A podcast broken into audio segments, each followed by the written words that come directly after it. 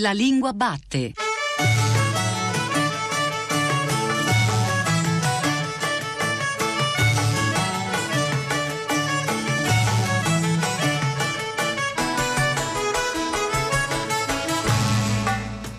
Buongiorno, ben ritrovati alla Lingua Batte, la trasmissione di Radio 3 che esplora il paesaggio della lingua italiana. Questi microfoni Paolo Di Paolo. Abbiamo intitolato questa puntata Ci vuole orecchio, appunto, eh, perché parliamo di ascolto, parliamo della tecnica della lettura a voce alta, tenendo in considerazione un dato abbastanza impressionante, un incremento per quanto riguarda la linea di crescita dell'audiolibro rispetto all'inizio dell'anno un 227% in più.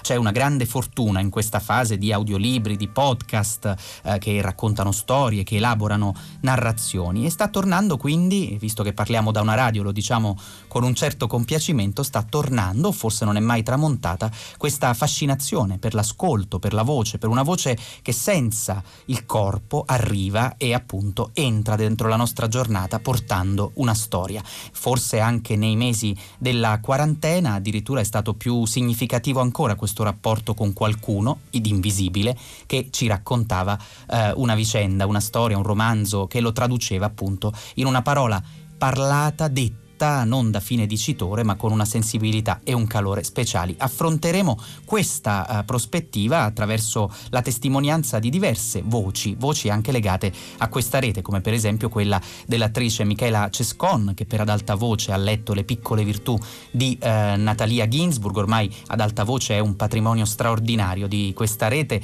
e degli ascoltatori che possono pescare di lì grandissimi romanzi e racconti della nostra tradizione letteraria e non solo. E poi Viola Graziosi Preziosi, un'attrice molto esperta nell'audiolibro, nel podcasting, perché anche lei molto legata a Uomini e Profeti, la trasmissione di Radio 3, ma ha letto di recente per ad alta voce Sostiene Pereira di Antonio Tabucchi.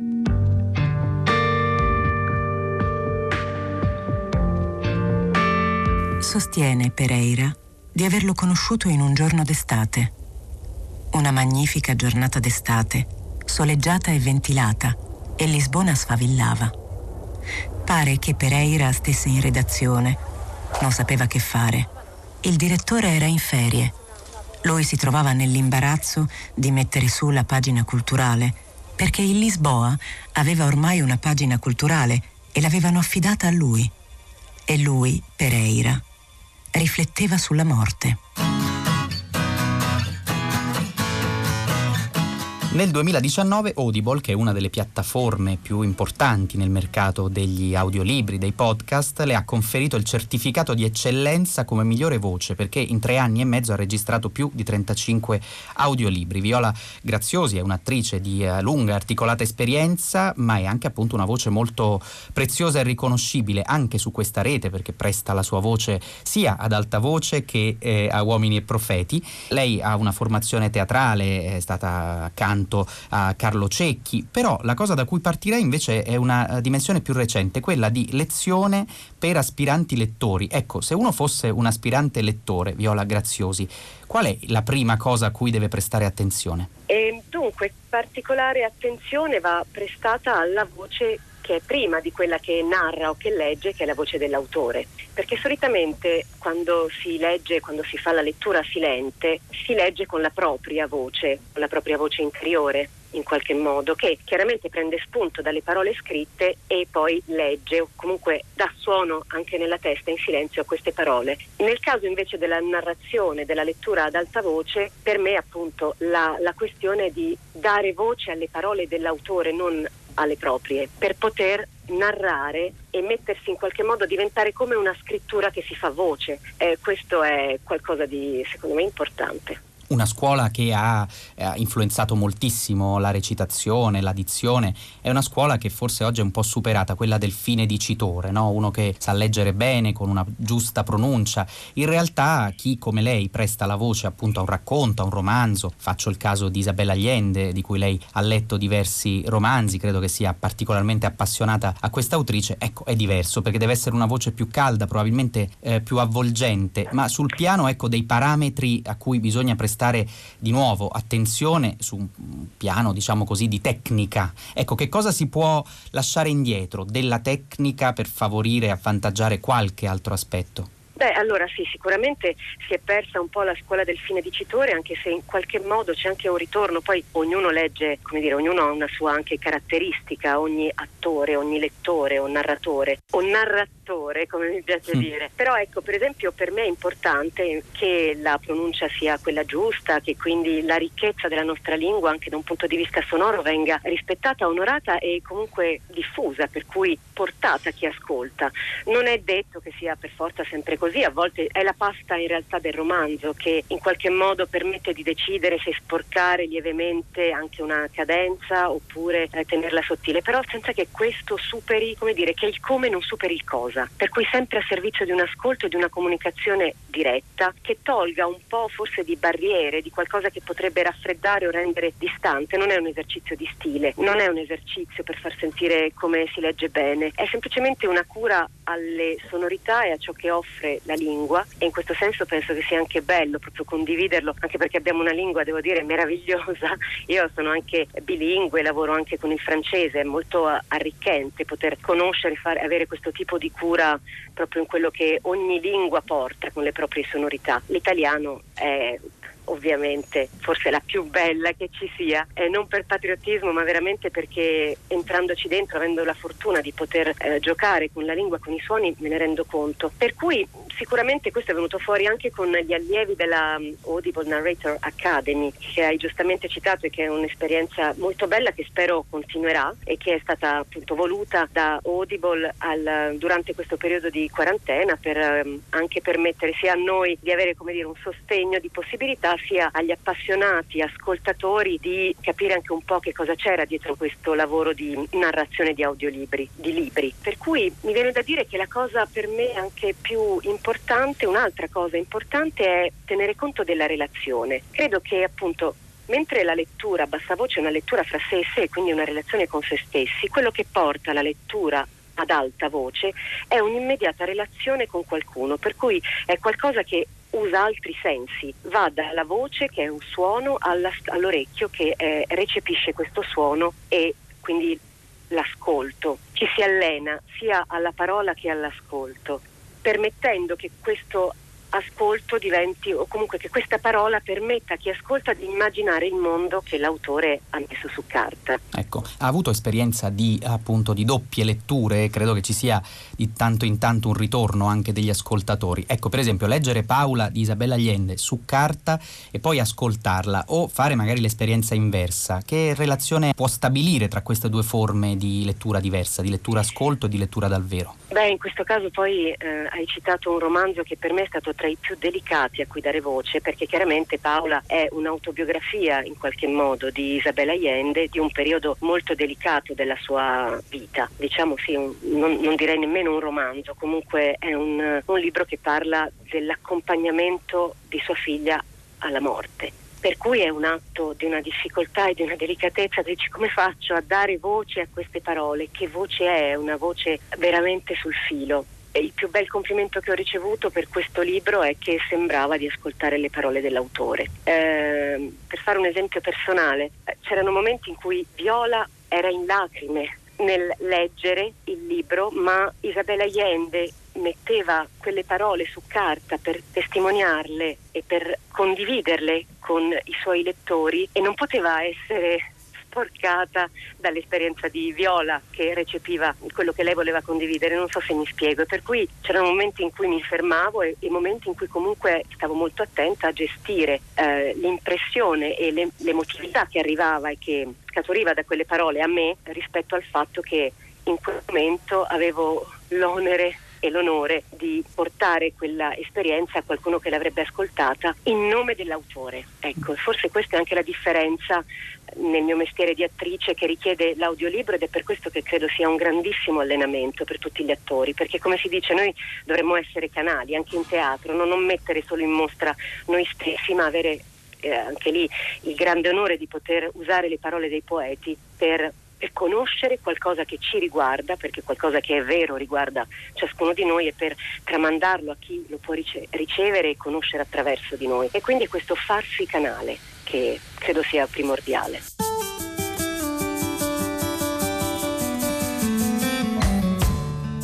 In Abruzzo non c'è che due stagioni, l'estate e l'inverno. La primavera è nevosa e ventosa, come l'inverno, e l'autunno è caldo e limpido come l'estate. L'estate comincia in giugno e finisce in novembre. I lunghi giorni soleggiati sulle colline basse e riarse, la gialla polvere della strada e la dissenteria dei bambini finiscono e comincia l'inverno. La gente allora cessa di vivere per le strade i ragazzi scalzi scompaiono dalle scalinate della chiesa. Nel paese di cui parlo, quasi tutti gli uomini scomparivano dopo gli ultimi raccolti.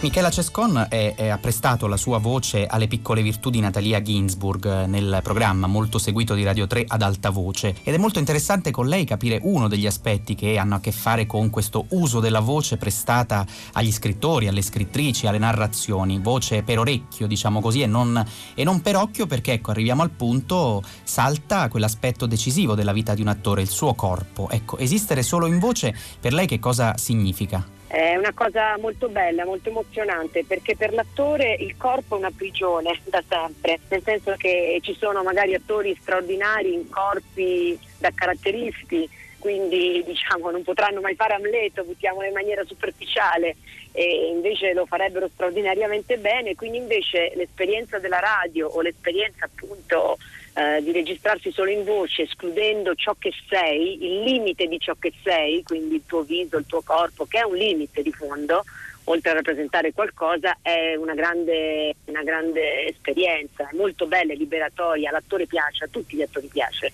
moltissimo farlo. Il rischio quando si legge letteratura soprattutto è quello dell'enfasi, no? del, del, vecchio fine dicitore che eh, mette un accento retorico sulle parole. Ecco, nel caso di Natalia Ginsburg e delle piccole virtù, qual è stata l'intuizione rispetto al timbro da scegliere di una scrittura appunto così sussurrata in fondo, no? così in minore come spesso è la scrittura di Natalia Ginsburg? Io guarda, ho pensato che mi sarebbe piaciuto essere lei, cioè non, non, imitare una Natalia Ginsburg, cioè quindi andare a vedere come parlava, come diceva, però essendo un libro molto privato dove proprio il pensiero suo in tante cose, ma con molto guizzo, con cambi di tono, con ironia, eh, con qualcosa di privato, a volte sgradevole, quindi avevo voglia di, eh, di trovarlo in me, quindi di, di, trovare un'interpretazione, come se avessi dovuto portare al cinema lei. Ecco.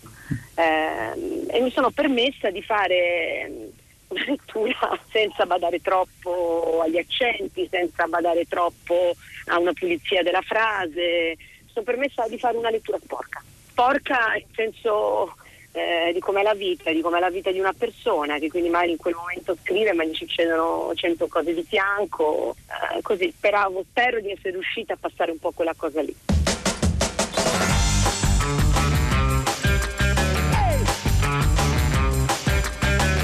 Storie Libere presenta Il titolo di questa puntata è Paperi STEM. Paperi come? Paperi STEM. S.T.E.M.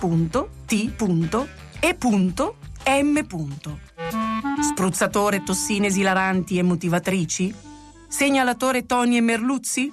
Società, trasportatori, eccedenze di muschio? E già, come se fossimo a Paperopoli. Nella città in cui vi sto trascinando, tra un Archimede e un Paperinic, uno degli acronimi più in voga degli ultimi anni verrebbe rivisitato in chiave ciminiana almeno un centinaio di volte per adattarsi a qualche folle avventura papera. Quindi dicevamo STEM, mm, sistema, tracciamento, emissioni, motorette. No? Dai, facciamo i seri. Seri allora. STEM è l'acronimo di Science, Technology, Engineering and Mathematics, cioè scienza, tecnologia, ingegneria e matematica.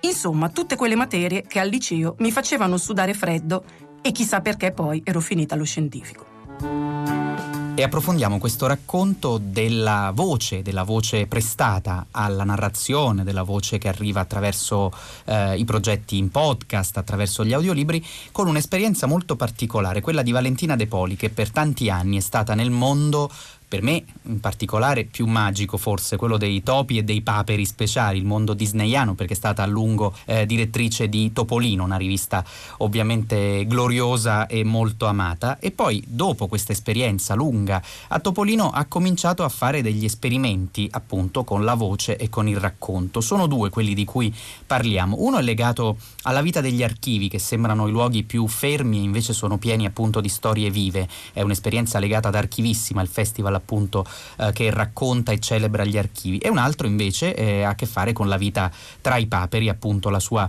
prima o non so se eh, prima vita, ma insomma precedente vita. Allora Valentina De Poli è eh, al microfono della Lingua Batte e partirei proprio con questo racconto, cioè come uscendo dal mondo dei topi e dei paperi senza realmente uscirne si è inventata uno spazio appunto di narrazione per voce che arriva all'orecchio eh, di chi ha voglia di ascoltare, non so, la storia di Donald Duck per esempio. Sì, è capitato come spesso capitano le cose belle un po' per caso e sempre con la complicità però di paperi e topi. Praticamente storielibere.fm che è un portale di divulgazione podcast molto conosciuto, conosciuto anche soprattutto per, per, il podcast di Morgana, di Michela Murgia, e stava cercando qualcuno che potesse raccontare anche di, di, un'avventura, di un altro modo di comunicare, di fare storie, di narrare che, che era quello relativo ai fumetti. E siccome nel, nel 2018 correva un anniversario per il giornale Topolino, hanno pensato di contattarmi per chiedermi se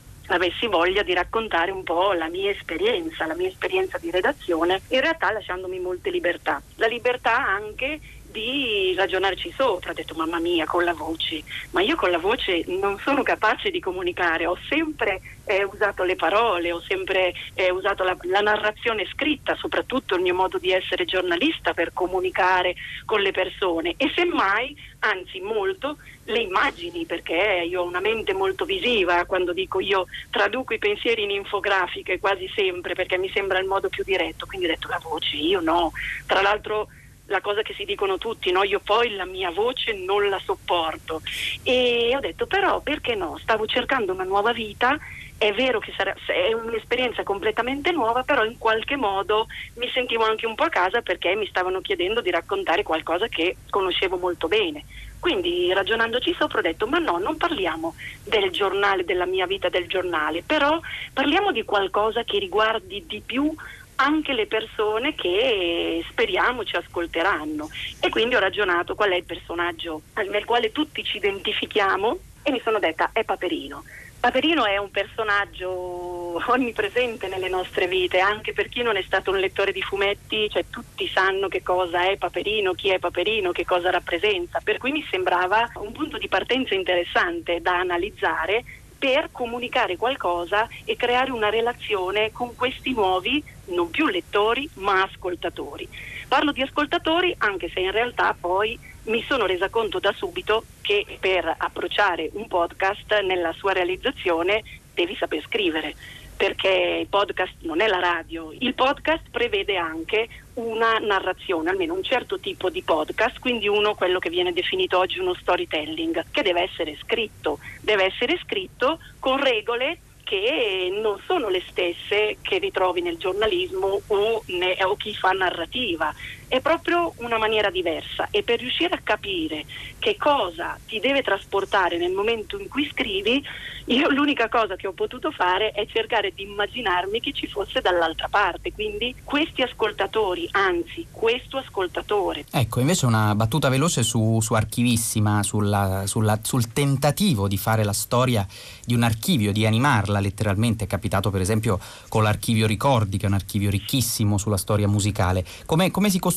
la storia per voce di un archivio? Allora, qui è diverso ancora perché mancava l'esperienza personale, quindi io ho dovuto costruirla in tempo reale, cioè mi è, mi è, stato proprio chiesto di provare a narrare che cosa significhi entrare in un archivio, in questo caso la parte digitale degli archivi mi ha aiutato tantissimo anche perché i dieci podcast dell'Atlante Sonoro degli archivi italiani, così si chiama questo il titolo completo, sono stati realizzati eh, in tempo di lockdown, quindi non c'era nemmeno la possibilità di recarsi nell'archivio quello fisico, però l'intenzione era la stessa, cioè l'idea era quella di riuscire a fare da ponte con il grande pubblico, quindi non da addetta ai lavori, per trovare delle cose all'interno degli archivi che potessero interessare un pubblico più ampio, cioè chi non si immagina che dentro un archivio è contenuta una ricchezza e anche in quel caso una ricchezza che parla di noi. E quindi l'archivio l'ho vissuto in tempo reale e ho cercato di raccontarlo in tempo reale, per cui eh, faceva riferimento all'archivio storico di ricordi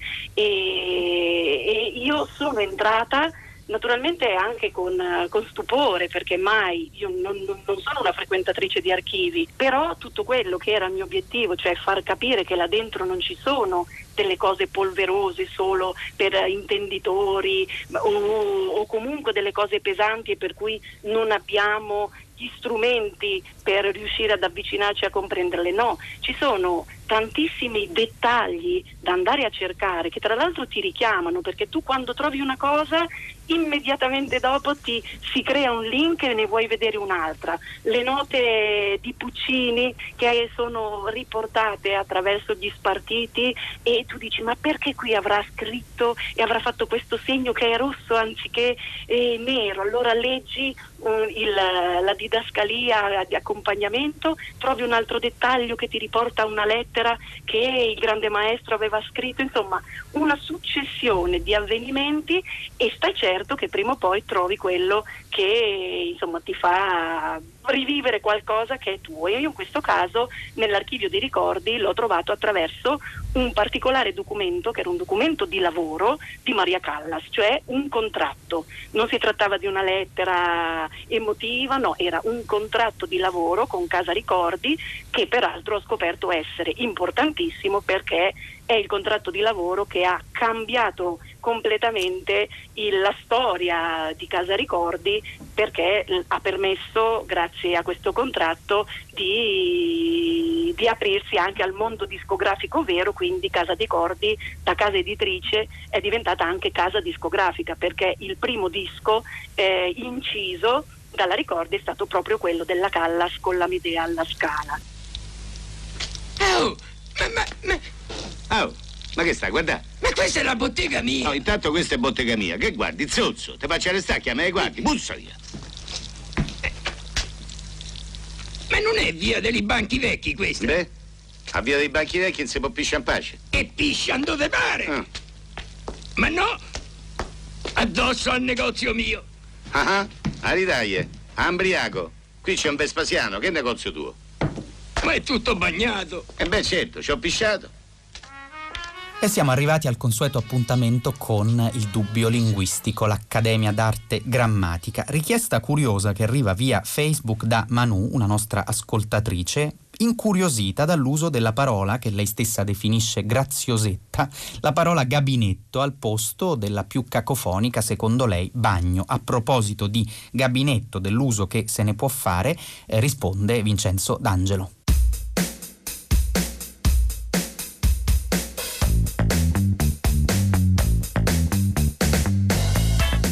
Sulla pagina Facebook della Lingua Batte, l'utente Manu Mescuccia riflette sulla parola gabinetto e lo fa prima di tutto definendo la parola graziosetta in contrapposizione al cacofonico bagno, all'asettico VC e allo sciatto cesso. Ovviamente tutti gli aggettivi sono dell'utente. E lo fa anche chiedendosi quante persone, specialmente tra le nuove generazioni, utilizzino ancora questa parola, la parola gabinetto. Beh, eh, gabinetto deriva dal francese cabinet, un diminutivo di cabine, cabina, e tra i suoi molti significati, come sappiamo, c'è anche quello di mm, stanza o comunque luogo in cui si trovano i servizi igienici. A me non risulta che in questa accezione la parola gabinetto sia in forte regressione nella lingua contemporanea. Basti un esempio. Il World Toilet Day, istituito ufficialmente dalle Nazioni Unite nel 2013, può scappare un sorriso, me ne rendo conto, ma eh, si tratta di una ricorrenza nata con i migliori propositi e con le più alte aspirazioni. Il World Toilet Day, dicevo, è stato tradotto in Italia da più parti con Giornata Mondiale del Gabinetto e a pensarci bene sarebbe stato forse fuorviante, perfino buffo tradurlo in altri modi. Lascio a voi immaginare i possibili sostituti. Certo, tra i sinonimi di bagno, gabinetto non è quello che ricorre con la maggiore frequenza, specialmente tra le nuove generazioni. Ma all'interno di quest'area semantica, un'area semantica storicamente piena di tabù, anche linguistici, esistono o esistevano parole che rispetto al nostro gabinetto sono eh, ben più distanti dalla lingua d'uso. Parole che in qualche caso, rispetto a gabinetto, sono perfino più graziosette, volendo tornare alle impressioni di Manu Mescuccià, ad esempio, se scorriamo alcuni dei più comuni dizionari dei sinonimi,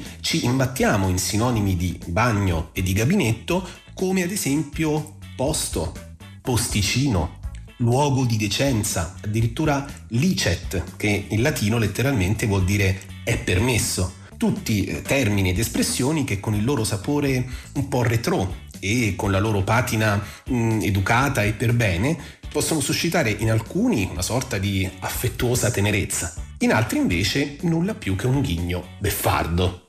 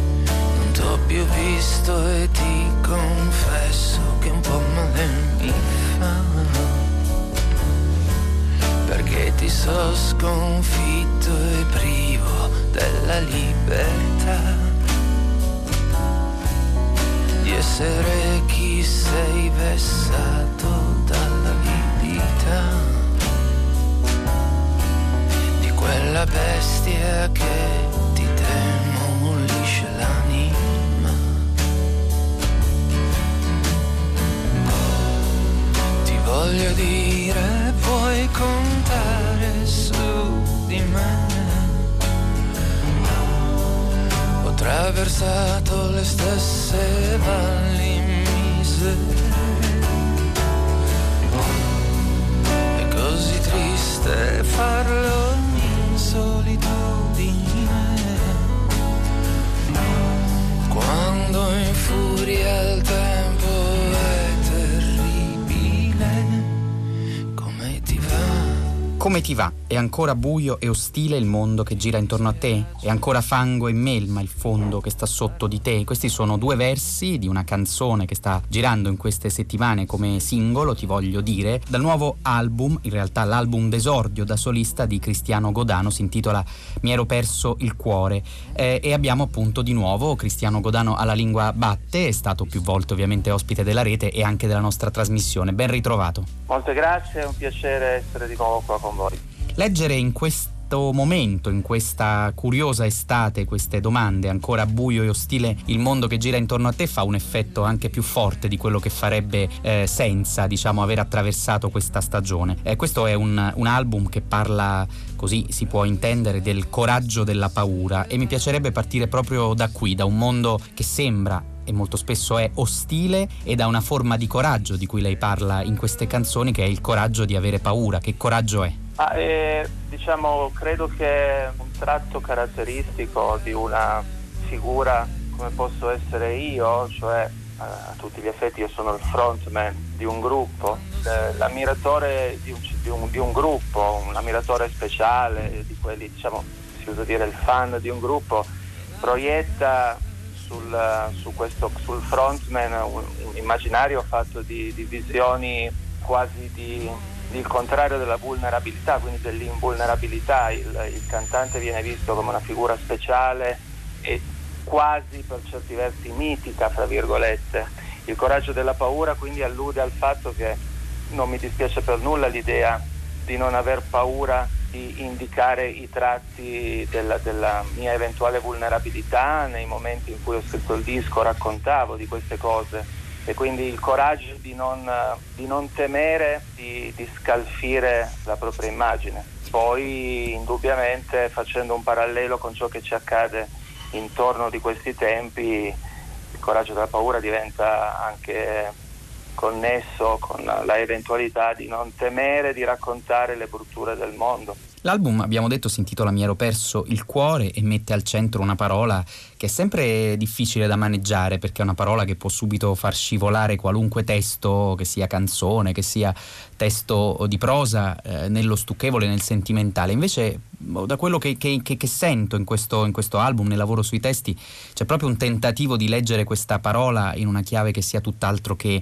retorica. Ma che cosa vuol dire, se si può raccontare anche appunto in una chiacchierata, perdersi il cuore? Eh, ringrazio per la domanda e per la precisazione, mi fa molto piacere ovviamente che venga colta questa sfaccettatura. Il disco nel comunicato stampa che ho aiutato a preparare si evince che racconta eh, da parecchi punti di vista, spero in maniera esaustiva il più possibile, quello che io ho chiamato proprio il predominio della mente quando diventa eh, ossessivo si usa dire che la mente mente e quando si lascia che la mente prevarichi in questo modo, il consiglio di molti, anche documentandosi, approfondendo con qualche forma di consapevolezza, è quello di recuperare il cuore, di dare quindi spazio alle emozioni, per così dire, oso dire quasi primordiali, quelle più istintive, più immediate. Per definizione il cuore, sperabilmente fuori da ogni retorica, è anche simbolo di questa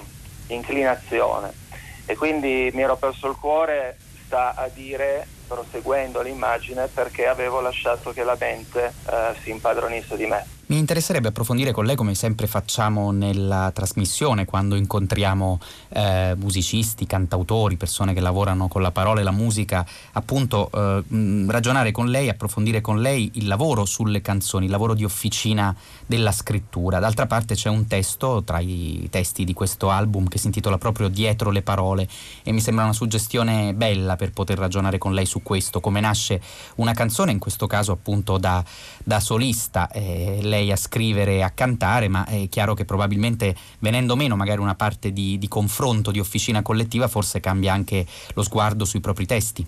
È interessante, in realtà devo dire che godo della massima fiducia dei miei sodali di sempre, che sono Riccardo e Luca, che mm, sono appunto in genere privi di, di, negatività nei miei confronti, sanno che i miei testi sono molto amati dal nostro pubblico, sono molto rispettati e quindi in genere non hanno nulla da ridire, tant'è che le poche volte che è accaduto io ho drizzato le antenne perché voleva dire che qualcosa di sbagliato stavo facendo in quei testi.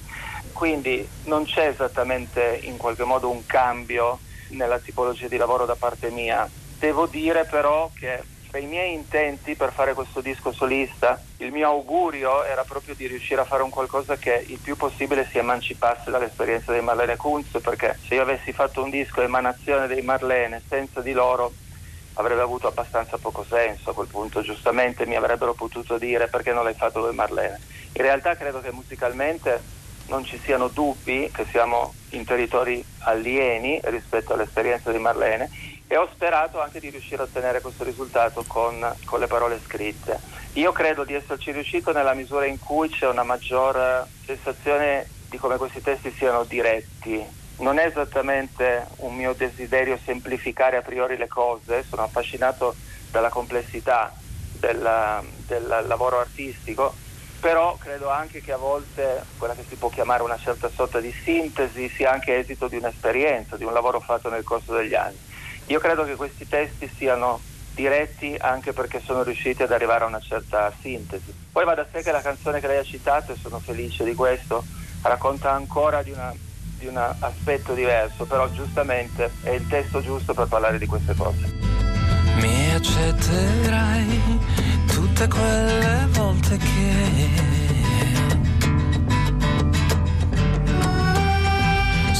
scoprirai quel po' di me scialbo e poetico.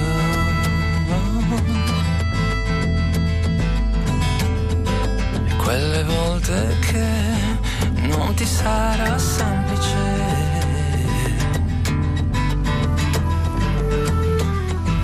Ritrovarmi nelle mie immagini più nitide. Debole, io mi sento debole, fragile. Io mi sento fragile dietro le parole, debole. Io mi sento debole, fragile. Io mi sento fragile oltre le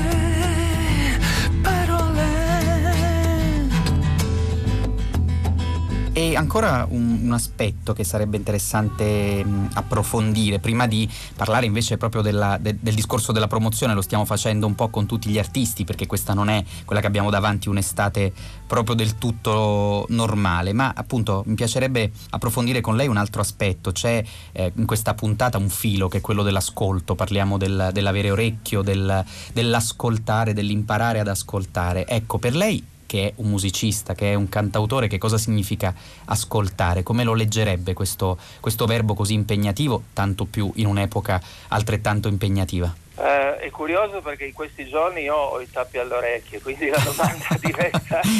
Però interessante. diventa emblematica, al di là della battuta, che comunque è vero. Eh, ma non c'è niente da fare, cioè per ascoltare, per presumere di aver ascoltato veramente la musica teoricamente bisogna proprio dedicarci, sì. è come quando si ha la consapevolezza che per leggere uno deve essere attento, se ti, se ti vai a impelagare soprattutto in un libro importante, sia esso di, di letteratura che un, un'opera saggistica con contenuti densi, si è tutti disponibili a rendersi conto che bisogna dedicare delle attenzioni. Chiaramente la musica è quella che spesso è più svincolata dalla, da quel tipo di attenzione. In fondo c'è la Muzak, no? che è mm. la musica di sottofondo nella nostra quotidianità e, e, anche le musiche che spesso decidiamo di ascoltare le ascoltiamo con un buon livello di distrazione. Ascoltare invece in un certo modo vuol dire proprio mettersi lì.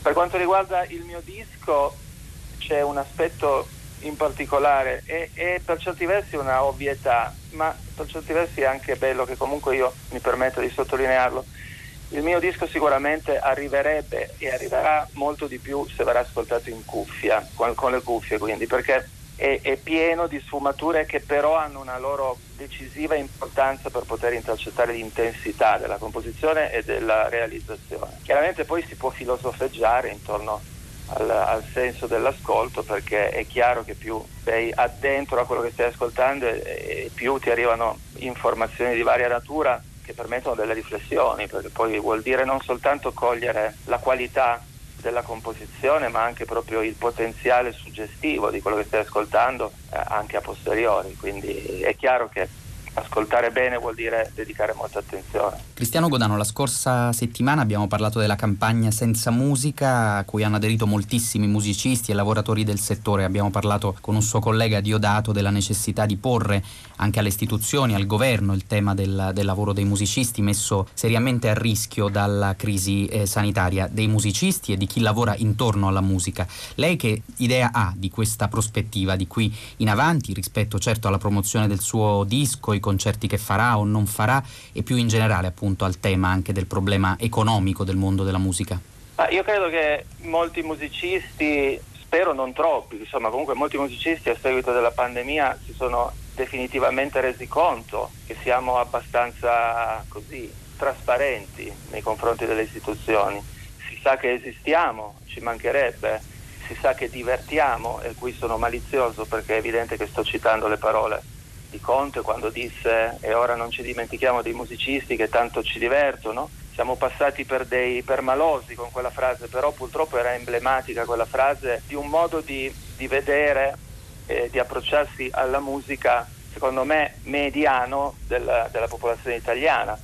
Cioè non c'è quella, quel senso di di premurosa eh, attenzione e oso dire quasi riverenza nei riguardi di un'arte che invece è estremamente importante. Lo è al punto tale che mi sembra di poter dire che proprio la musica, insieme probabilmente al cinema, sono state le due arti che più hanno permesso alla gente di tollerare quella che è stata chiamata la reclusione. Noi musicisti, intanto con le nostre musiche disponibili sulle piattaforme e poi anche con le nostre dirette, abbiamo veramente creato i presupposti per, per, tenere compagnia alla gente e non soltanto divertirla, ma anche proprio permettergli di, di affrontare empaticamente questo problema. Quindi, quindi, i musicisti ora tutti si sono accorti di questa cosa, quella manifestazione di cui lei parla è esattamente emblematica del fatto che finalmente i musicisti si uniscono perché non l'hanno mai fatto e io faccio parte di quelli che pensano che purtroppo non mi, non mi pare di percepire dalla politica la sensazione concreta, che cosa voglia dire fare musica, di che cosa voglia dire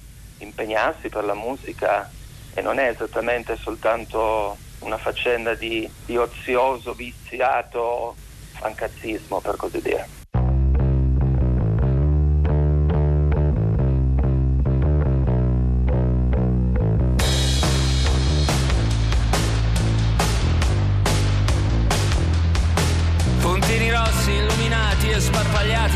Autostrada s'addensano là in fondo nel tratto in discesa. Altrettanti bianchi accesi in lenta coda risalgono al mio fianco nella loro ascesa.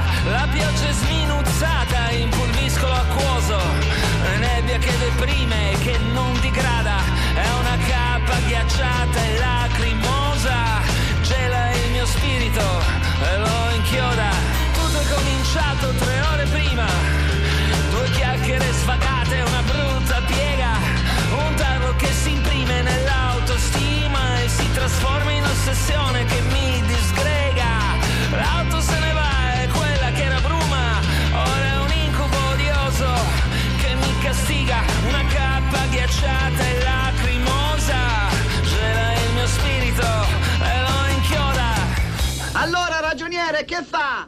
Batti? Ma mi dà del tu? No, no, dicevo, batti lei? Ah, congiuntivo? Sì! Aspetti! Batti lei, siamo arrivati all'accento comico posto sul tema di puntata e prendiamo da un film con Carlo Verdone, è un manuale d'amore diretto da uh, Giovanni Veronesi. Nell'episodio interpretato da Carlo Verdone c'è uno strano rapporto con una segreteria telefonica, c'è una dichiarazione da fare a voce e probabilmente però Verdone o il suo personaggio non hanno previsto le conseguenze. Ciao Margherita, sono io. Lo so, è tardi e ti chiedo veramente scusa.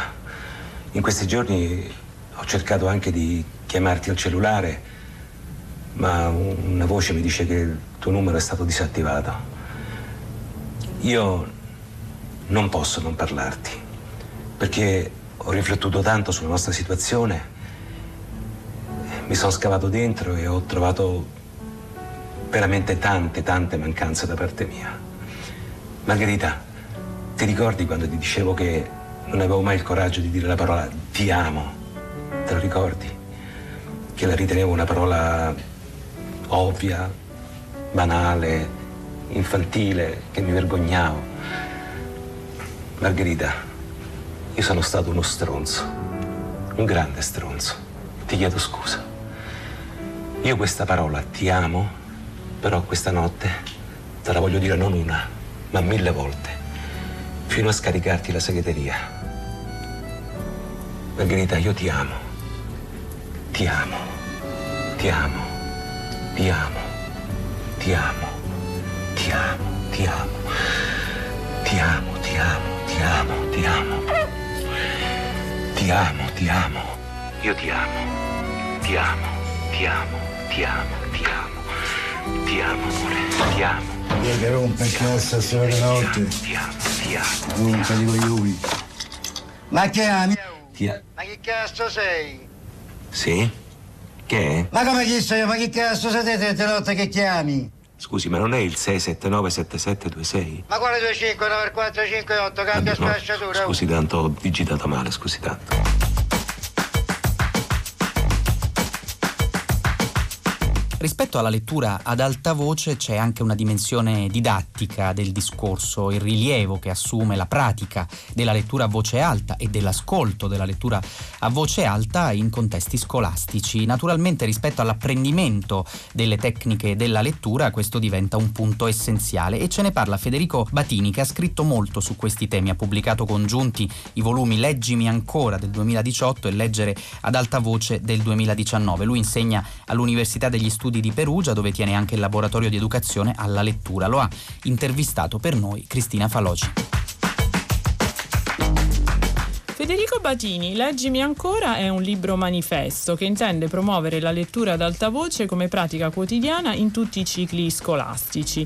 Ci illustri i motivi principali di questa convinzione, anche alla luce dei risultati che i nostri studenti hanno nelle classifiche internazionali. In che senso lei vede un rapporto diretto di causa-effetto tra eccellenza di risultati e pratica della lettura ad alta voce? La lettura ad alta voce fatta dall'insegnante per i propri alunni studenti, è una pratica che riesce ad incidere su varie dimensioni di tipo cognitivo, emotivo e relazionale. Queste dimensioni si correlano direttamente, quindi hanno una relazione diretta con il successo scolastico e ovviamente con abilità specifiche come la comprensione del testo, sia testo orale che testo scritto, come per esempio le abilità di base cognitive con cui noi trattiamo le informazioni, quindi è stata dimostrata la relazione diretta che c'è tra l'esposizione alla lettura e la possibilità di avere una maggiore facilità e una maggiore probabilità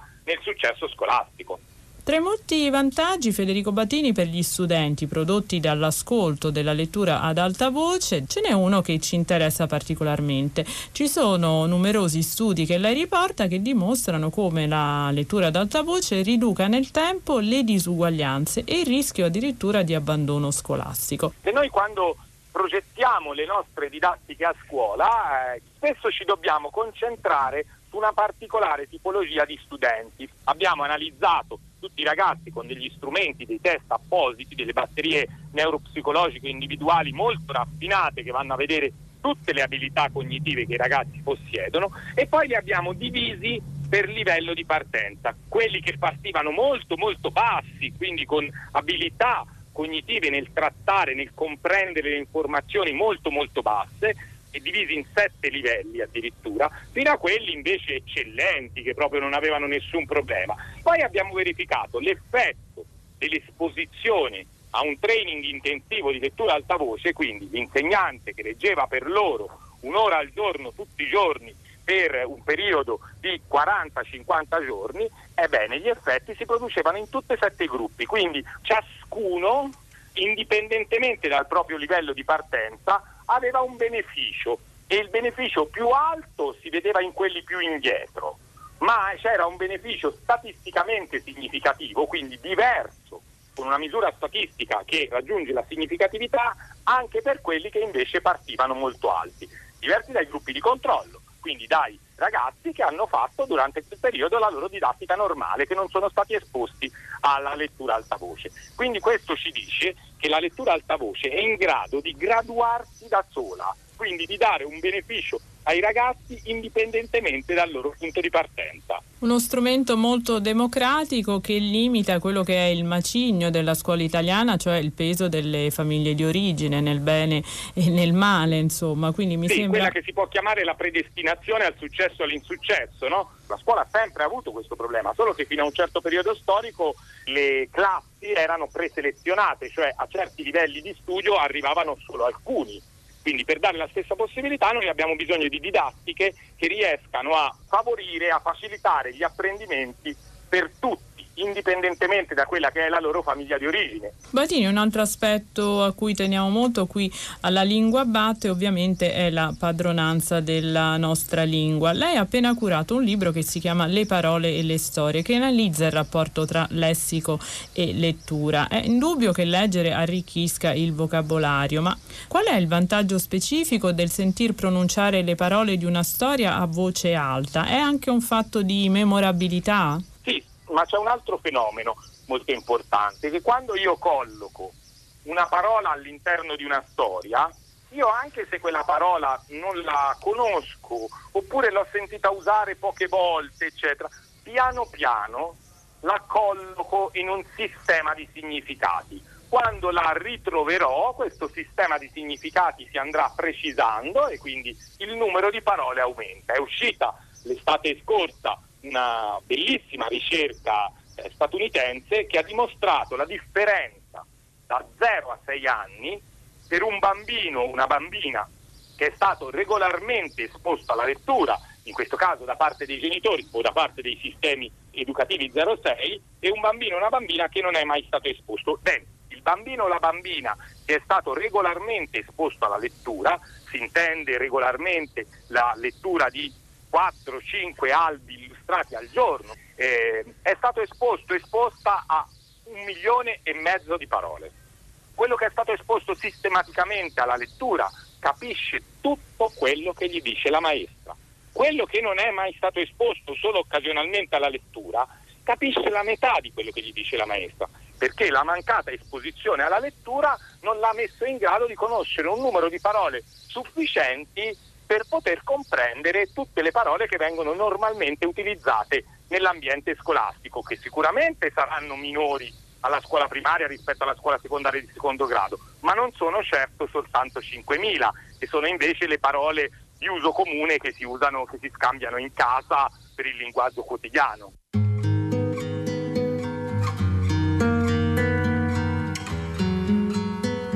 Secondo me il punto è questo, che leggere ad alta voce dei testi, eh, in alcuni casi in maniera evidentissima, eh, ma è un discorso che, diciamo che, che ha una valenza generale, apre delle possibilità di comprensione eh, rispetto al testo sia, che, sia, per chi legge sia per chi ascolta, eh, molto spesso inaspettate e sorprendenti.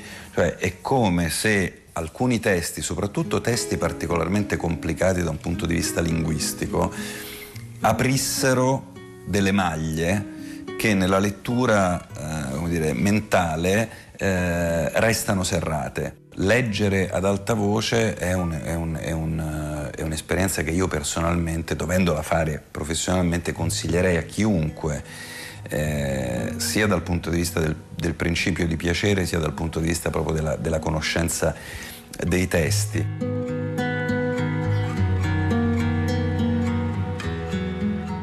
Allora Batini, l'aspetto interessante della sfida che lei propone è che la, la lettura ad alta voce non dovrebbe solo accompagnare tutto il ciclo scolastico, ma eh, tutta la vita delle persone, quindi dall'infanzia alla tarda età. Anche qui lei racconta esperienze esemplari in cui persone anziane con problemi di malattie degenerative hanno tratto progressi inattesi da questo tipo di esperienza. Ce ne racconta qualcuna? Con il eh, dottor Marco Bartolucci siamo proprio partiti da qui la nostra ricerca sugli effetti dell'esposizione alla lettura alta voce è partita da anziani colpiti da malattie neurodegenerative, in particolare persone affette da Parkinson o da Alzheimer in fase 3, cioè la fase in cui sostanzialmente i farmaci non hanno praticamente nessun effetto se non un effetto palliativo. Con un'esposizione di soli 40 giorni alla lettura noi riusciamo a fargli recuperare, quindi non a fermare, a tornare indietro a livelli di memoria precedente, a livelli di fluenza di parole precedenti e quindi questo è un risultato straordinario che ha eh, colpito anche i nostri, eh, molto i nostri colleghi medici perché appunto ha degli effetti superiori a quelli che riescono ad avere i farmaci in quella fase. Uno degli strumenti che utilizzavamo, uno strumento qualitativo, oltre a tutti gli strumenti con cui si valuta anche il progresso della malattia, era di pescare nella propria memoria il, ricor- il ricordo più felice, più antico nel tempo che riuscivano a recuperare. Prima del training narrativo intensivo questi ricordi avevano tre minuti di tempo per raccontarli, erano fatti da parole frasi tipo ragazza, felice, matrimonio, ballava, eccetera.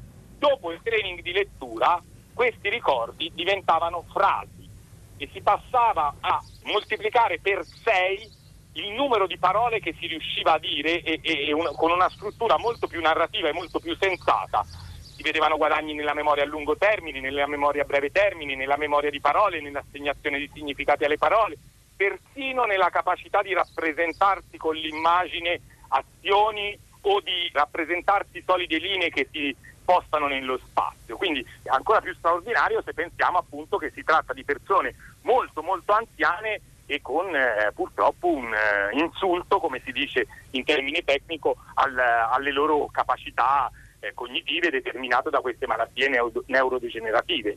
Più in generale è indubbio il beneficio cognitivo, come lei diceva, della lettura, che eh, definisce in modo originale come sport completo, anche per la capacità delle storie di far attivare nel nostro cervello le aree di competenza delle azioni che vengono descritte. Sì, sì, certo. In generale noi possiamo dire che quando noi leggiamo o quando qualcuno legge per noi, per questo noi parliamo dell'importanza della lettura alta voce e ci sono poi tutta una serie di altri motivi per cui noi raccomandiamo soprattutto la lettura alta voce in ambito scolastico di sviluppo, quando qualcuno legge per noi il numero di aree del nostro cervello che si attivano è stupefacente, per questo io parlo di sport completo. No? La lettura è uno sport completo, come una volta si diceva per il nuoto, oggi sappiamo che in realtà non è esattamente così, ma appunto perché riesce ad attivare un gran numero di aree. Quando io leggo, quando qualcuno legge per me, e il personaggio, il protagonista, la protagonista del romanzo sta facendo un'azione, nel mio cervello si attivano le aree che presiedono a quell'azione, come se quell'azione la stessi facendo io, con un'attivazione soltanto leggermente minore. Cioè il nostro cervello fa un'esperienza vicaria che lo allena a gestire quel tipo di esperienza. La mia esperienza mi serve per interpretare la storia che leggo, ma la storia che leggo aggiunge materiale alla mia esperienza. Un'esperienza completa, Federico Batini, come è stata e è tuttora, immagino, quella del progetto Leggere Forte della regione toscana. In pratica un po' la realizzazione del suo sogno, cioè la lettura quotidiana ad alta voce in tutti i cicli scolastici, è partita quest'anno, ma come è andata durante l'emergenza? La, la, regione toscana è suddivisa in 35 zone educative e, e, abbiamo fatto formazione in tutte le zone, in tutte e 35 le zone, abbiamo fatto partire l'attività di lettura alta voce che non è che prima non venisse praticata, ma veniva praticata magari con tempi e con eh, intensità inferiori e, e, abbiamo iniziato tutta l'attività anche di rilevazione, di testistica, di ricerca. E quest'anno, quest'anno particolare abbiamo reagito coinvolgendo eh, le insegnanti, le educatrici del sistema nella registrazione di videoletture audioletture, mettendole a disposizione di tutto il sistema regionale, ma non solo, perché abbiamo fatto sia piattaforme chiuse che piattaforme aperte e quindi aperte a tutto il sistema educativo nazionale e abbiamo incentivato ovviamente soprattutto le insegnanti, eh, gli insegnanti, le educatrici, gli educatori toscani a fare anche eh, appuntamenti di lettura in diretta mediate dalla tecnologia, quindi attraverso le piattaforme, eccetera, eccetera. Anche la lettura mediata dalla tecnologia riesce a produrre degli effetti significativi sul linguaggio, sulle dimensioni cognitive e, e su dimensioni di tipo emotivo. Quindi eh, la lettura ad alta voce può essere uno strumento didattico anche nel periodo di emergenza. Pensiamo per esempio ai bambini 03 o ai bambini 06 che hanno avuto eh, pochissime azioni di didattica a distanza anche perché per quest'età è difficile pensare a una didattica tradizionale o semi-tradizionale a distanza e quindi pratiche come quelle della lettura ad alta voce possono essere un ottimo metodo per eh, conservare le allenate le abilità cognitive dei bambini e fargli fare anche un'esperienza che è immersiva, bellissima e che ti mette in connessione emozionale di socializzazione con i tuoi amici, compagni di sezione, di classe, eccetera, eccetera, pur trovandosi in una situazione di distanza. Quindi diciamo che abbiamo cercato di prendere eh, gli aspetti migliori e di reagire con ottimismo, grazie, devo dire, anche a una una forte reazione degli addetti ai lavori, quindi degli insegnanti, degli educatori, dei coordinatori di zona, preziosi nel supportare questo e in ultimo anche alla generosità di una serie di testimonial che vanno da attori a calciatori a sceneggiatori, scrittori che hanno anche loro prestato la loro voce per registrare delle audioletture, delle videoletture in modo da aumentare l'appetibilità, no? l'interesse verso queste stesse letture. E abbiamo messo a disposizione gratuitamente un vademecum sul come e sui percorsi che si possono fare anche per i centri estivi. Parla italiano! Parla italiano! Ah, complimenti! Complimenti! E prima dei saluti finali, a proposito della nostra rubrica Complimenti per l'italiano, voglio ancora una volta richiamare gli ascoltatori della lingua batte a intervenire in massa il più possibile perché la prossima puntata sarà tutta dedicata ai complimenti per l'italiano, alle vostre segnalazioni, anche in vista delle vacanze, di cose da leggere, cose belle da leggere che abbiano una grande efficacia espressiva, cose da riascoltare, da ripensare in quest'ottica per cui appunto i complimenti per l'italiano diventano un'occasione di segnalare non ciò che non ci piace, che non ci convince, che ci verrebbe naturalmente da censurare o da criticare, ma proprio invece per sottolineare il valore di qualcosa che ci eh, colpisce per efficacia espressiva. Quindi proprio perché stavolta ho usato lo spazio dei complimenti per l'italiano per fare questa chiamata agli ascoltatori, speriamo appunto di, di ricevere molte vostre segnalazioni. Naturalmente sempre alla consueta mail, la lingua batte chiocciolarai.it dove potete ancora mandare i vostri dubbi linguistici anche nel corso dell'estate perché li raccoglieremo poi in vista della prossima stagione. Grazie da Paolo Di Paolo che vi parla da questi microfoni, da Cristina Faloci, curatrice del programma, da Ornella Bellucci con noi in redazione e naturalmente dal nostro curatore e regista eh, Manuel De Lucia. Se volete riascoltare la puntata potete farlo usando l'app Rai Play Radio e potete trovarci su Facebook cercando la lingua batte trattino Radio 3. Ci sentiamo domenica prossima con i complimenti per l'italiano e con l'ultima puntata di questa stagione. Perché ci vuole orecchio, bisogna avere